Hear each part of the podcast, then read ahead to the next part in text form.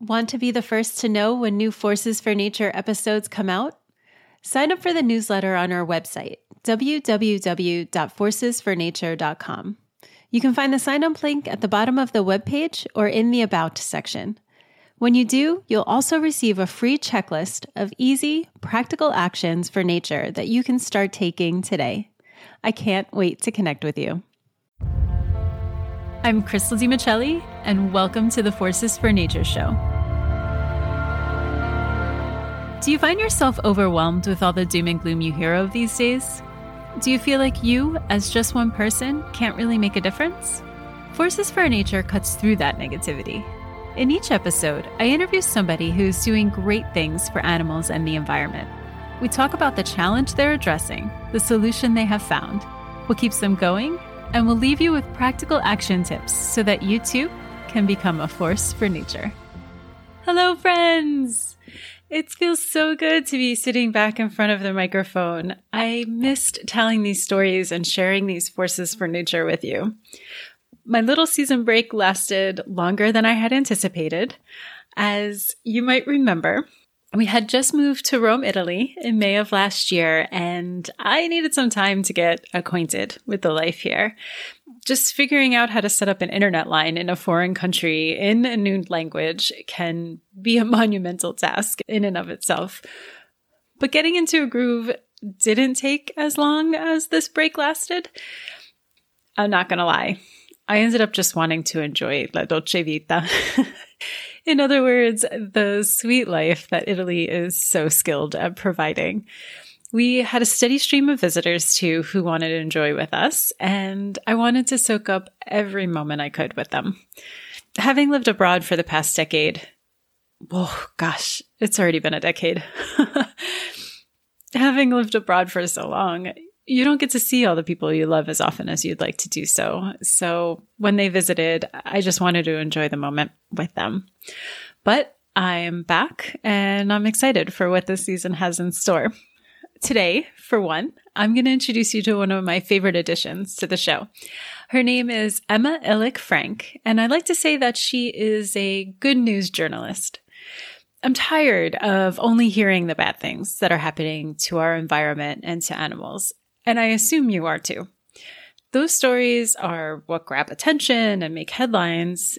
But if you just scratch below the surface of those headlines, you can find some really inspiring things going on.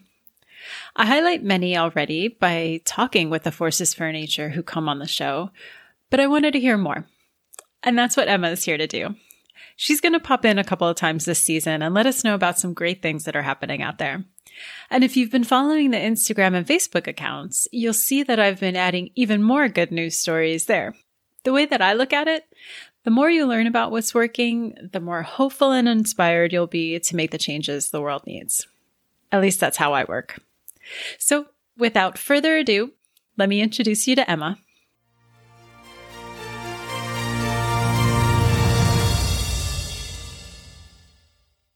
Hi, Emma. Thank you so much for joining me on Forces for Nature. It's so great to have you. Thanks for having me, Crystal. It's great to be here. I'm excited to do this segment with you today because I wanted to highlight the good news that is happening out there. We don't hear enough about it, and I believe that the more that we know of them, the more that we can scale them up and make them the norm. So let's just dive right in and get to it. Absolutely. You know, in researching good news stories for this podcast. I actually came across such a plethora of stories and I think normally I'm so immersed in like the doom and gloom of it all. I wasn't expecting there to be so many success stories. I actually had to kind of pick and choose which ones to talk about. So today I have three stories about beavers, California condors, and monarch butterflies. And so I think I'll get started with the beavers, just because I feel beavers are kind of charismatic animal that everyone can get on board with. They're mammals, they build dams, they're quite well known, but not many people know that beavers in the UK actually went extinct in the 16th century. And people were using them for furs, they were using their scent glands for perfume and for flavoring, which it's sorry. Well, you say ooh, but you know, it still happens today.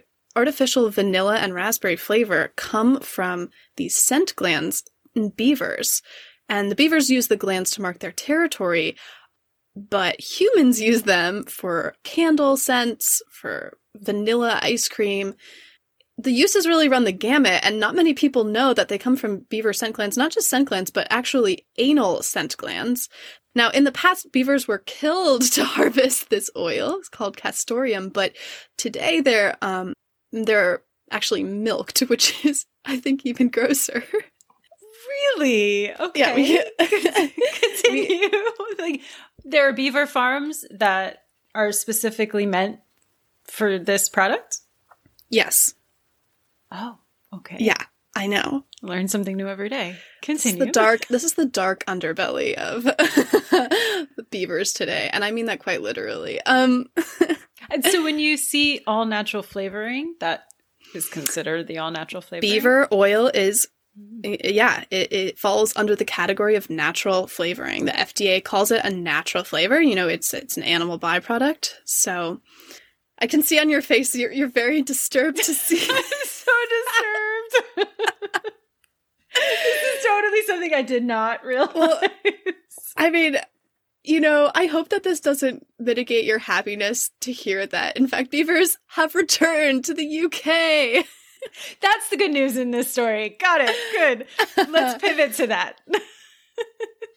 After 400 years, beavers are finally making a comeback in the UK. There was one pair discovered in Devon, and now there's a really rigorous kind of mating and re release program, and they are coming to all parts of the UK. There's a huge population in Scotland now. But what a lot of people don't know is that beaver dams create a whole ecosystem for lots of other animals. So when a beaver dams a river, it basically starts trapping silt that flows down the river and plants can start growing there. Basically, beavers can single handedly or maybe single toothedly create a wetland from a river. And wetlands are incredibly biodiverse. They are carbon sinks, so they help mitigate the effects of climate change. And another thing that they mitigate is flood risk. So when a river flows straight, the water can move much more rapidly than if there is a dam impeding the movement of the water. So by putting a dam in the middle of a stream, it slows down water and it, it slows down flooding. There's even an example of a village, I believe in Bavaria, where they were going to put in a million dollar dam, and then a couple beavers moved in upstream, and all of their flood risk was completely mitigated. They didn't have to build the dam. I mean, that's ecosystem services at its best right there. Absolutely.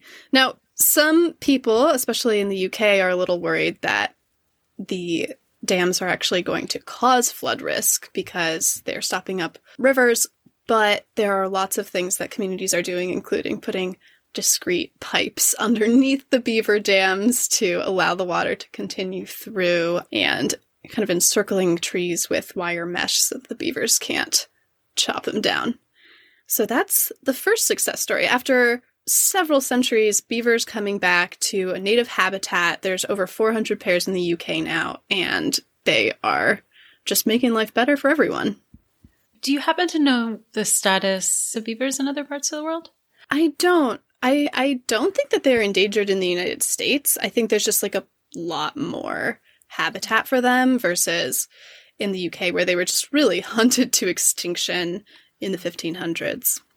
And so there was an effort by individuals, biologists, to reintroduce them? Yes, yeah. Okay. There was a pair discovered in Devon, and that kind of like provoked them to start breeding them and re releasing them across the country. Scotland has several thousand pairs, so I think that maybe some of them were taken from there. Oh, great. Please go on. Okay. So, next, I want to talk about monarch butterflies, which I think are a very charismatic insect, especially in the western United States, where they migrate over the course of a year as part of their kind of flight pattern and the way that they reproduce. They end up in California and other states every year. And every year around Thanksgiving, there is a big monarch butterfly count. Now, over the past many, many years, the numbers of monarchs have been plummeting.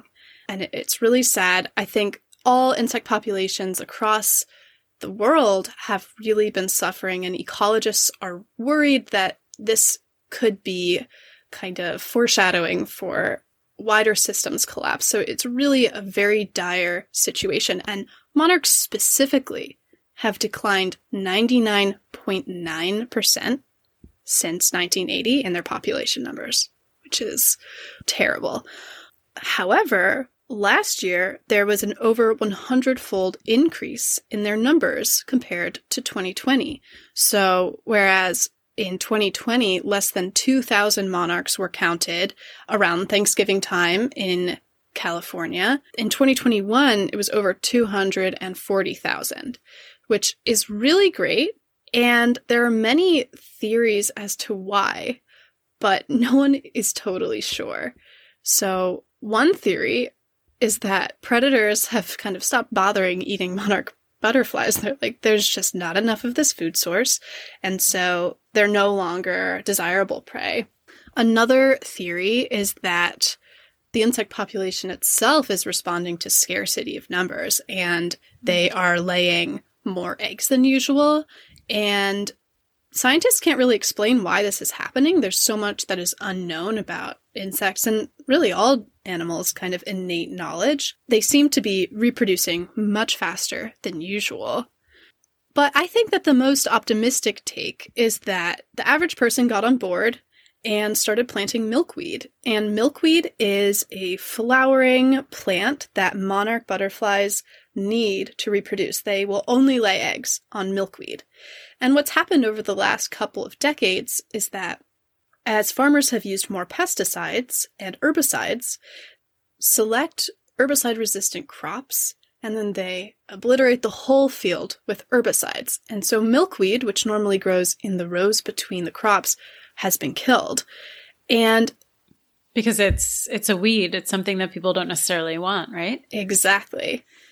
It's what farmers don't want, but it's actually a great shrub to have in your yard. And what a lot of people have been doing is planting milkweed in their yards. Monarch butterflies are coming in. And one nursery in Southern California said that they sold, or actually, I believe they gave away 16,000 milkweed plants just this year. So people are really getting on board and really stepping up to help the monarch population, which I think is super inspiring. Mm-hmm. For sure. And I, I wonder if there is the connection that it happened over the year of 2020. Maybe people were home and they decided, well, now it's a great time for me to start a garden. What a, so it's one little silver lining out of out of that mess. Yeah, absolutely. It could be. There's one cautionary thing about planting milkweed, though, which is there are two species of milkweed that can grow in the US. There's the native kind, and then there's the tropical kind, which oh. doesn't die over the winter. The problem with the tropical kind is when the monarch butterflies come to land, especially in the western US, unless the milkweed starts dying, they might not leave, and they need to make that migration. It's very essential for their reproduction. The other downside of the tropical milkweed is that milkweed sometimes carries a parasite that can infect monarch butterflies, mm. and when milkweed dies every year, the parasite is killed, and so its numbers are reduced. But if milkweed is to survive, the parasite survives as well, and that can be a real threat to monarch butterflies. So to those who are listening, if you plan to plant milkweed, make sure it's the native kind. Definitely. And do you just ask a plant nursery for that specifically? Yeah, plant nurseries have them that you can you can purchase them. You can also get seed kits. Various nonprofits will distribute kind of a pollinator kit with different seeds, a lot of milkweed, some other plants in fact, some recent scientific uh, literature shows that milkweed that's planted among other plants, such as flowers, actually is better for monarch butterflies. That they'll they'll lay more eggs and they're more comfortable on that milkweed. So you can get one of these starter kits in the mail, or you can go to a local nursery.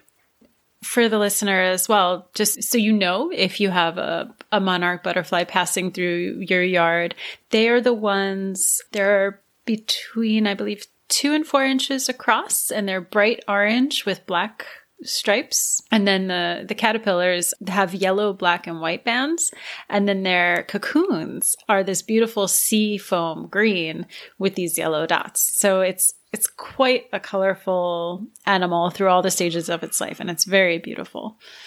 It's super beautiful and i didn't know this before but apparently the milkweed they get a toxin from it that makes them taste disgusting to predators. So they are slightly poisonous as well. And did you mention the migration of this animal? It's oh my gosh. one of the coolest migrations out there because of its size. It's amazing. And monarch butterflies go through four generations over the course of a single year, which basically means that in the course of their migration, you know, from Mexico to the US, there are individuals who are doing a migration they've never done before who are born in one spot, die in another, and then their progeny are, you know, born at point B and continue onward. So it is this generational feat that isn't fully understood. So it's not that one individual making their way from Canada and the US down to Mexico. It's successional generations doing that? It's successive generations. One butterfly could go from the US to Mexico, but that same butterfly wouldn't be flying back. They live for about six months each. Really neat animals and super easy for us to protect them because even if you're in an apartment, you can have a window box and plant milkweed in a window box. Absolutely. And you would be supporting not only monarch butterflies, but other pollinators as well. And there is a real pollinator crisis going on, especially in the US right now. So anything you can do to help is really great. Definitely. Let's move on to the third story that you mentioned. So, this story is about the California condor. Now, I will say, if you look at a picture of the California condor, it is not necessarily as charismatic as, say, the monarch butterfly. But this species is so important, not just for ecological reasons, also for cultural and spiritual reasons. So I wanted to talk about this story because it's an example of a great stakeholder effort between the National Park Service of the US, the Fish and Wildlife Service, and also the Yurok tribe, which is an indigenous tribe in the western United States. Now, the California condor has a lot of cultural significance to this tribe. Its feathers and songs are foundational components of Yurok ceremonies, and it's spiritually tied to the tribe. It's considered sacred. And I think that something that's often forgotten when we look back at the history of the United States, not only did European settlers really conduct a genocide against indigenous people in the United States. But in addition to that, they really committed ecocide. They took an environment and plants that were sacred to indigenous people and just completely desecrated them in many, many ways. And so this partnership, I think, is very symbolic. And in bringing the California condor back to the Western United States, I think that it is a form of ecological reparation in some ways, because this bird had been extinct for, you know, over a hundred years. So it's an excellent partnership. And in researching it, I learned a lot about condors in general. They are keystone species. And as scavengers that are considerably large, I mean, their wingspan is like nine feet wide. Amazing. They're very powerful and they can basically rip apart an animal carcass so that it can be more easily consumed by smaller scavengers. And this is really important in a place like the United States where we have really driven out bears and hunted wolves into, you know, relative extinction in many parts of the country. Normally, those are the kinds of predators that make a kill and leave the carcass behind for smaller scavengers to eat. But in the absence of those predators, the the vulture and the condor come in and are able to make food more accessible to a variety of members of the food web. So I thought that was really interesting. And they help to keep diseases at bay because if you just have carcasses all over the place without anybody taking care of the carcasses, essentially it can proliferate diseases. You're absolutely right. And something that I learned is that condors have a specialized gastrointestinal microbiome. So their gut is insanely powerful. They can eat not just like the normal kinds of bacteria you would expect in something like roadkill, they can metabolize anthrax, botulism, even cholera. They can eat things that are, you know, filled with these bacteria and be totally fine. So what you're saying is absolutely right. So what happened to the condor is, I think, a tale as old as time when it comes to large raptors in the US.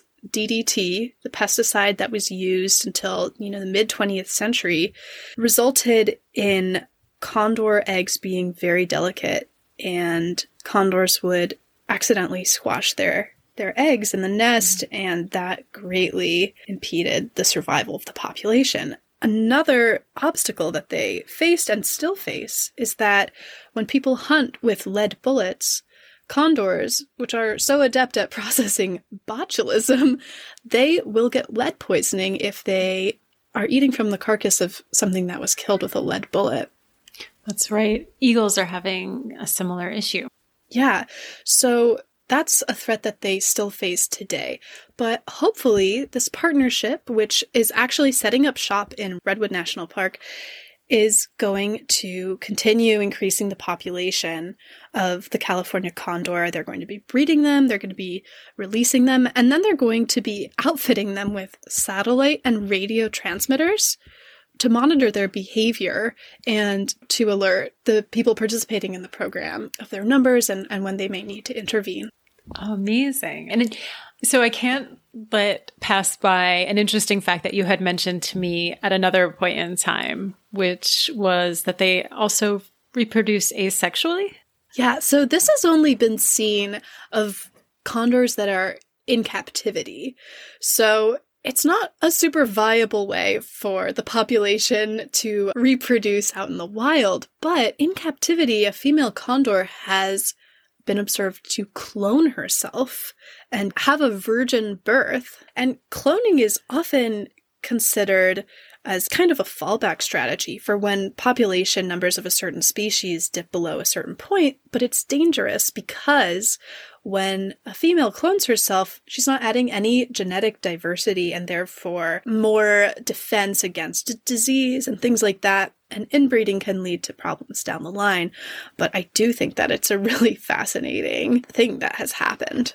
It's important to note that DDT is actually being still sold in other parts of the world. It's kind of crazy and hard to believe, but like one of the things that the listener can do to help this situation is very much like the monarch butterfly that's being impacted by pesticides. The condor has been impacted by pesticides indirectly because it has gone up the food chain, basically.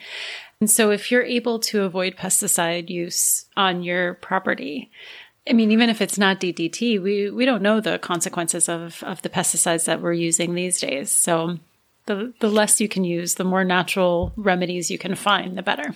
I feel it's time for me to make an obligatory anti Roundup plug. Roundup is one of the most ubiquitous herbicides out there, and people use it quite liberally, but it its active ingredient, glyphosate, is a pesticide that is really not super well understood, and it's suspected to have pretty negative effects on the environment and even on human health directly, including lowering sperm counts. So, if you can avoid Roundup, that is definitely a big thing that you can do. Absolutely. I'm glad you brought that up. Well, this has been great. I feel better already to go on with my day. I really appreciate you sharing those stories with us. It's it's been wonderful. Absolutely, it's my pleasure. Until next time. Don't forget to go to forcesfornature.com and sign up to receive emailed show notes, action tips, and a free checklist to help you start taking practical actions today. Do you know someone else who would enjoy this episode? I would be so grateful if you would share it with them. Hit me up on Instagram and Facebook at Becoming Forces for Nature and let me know what actions you have been taking. Adopting just one habit can be a game changer because imagine if a million people also adopted that. What difference for the world are you going to make today?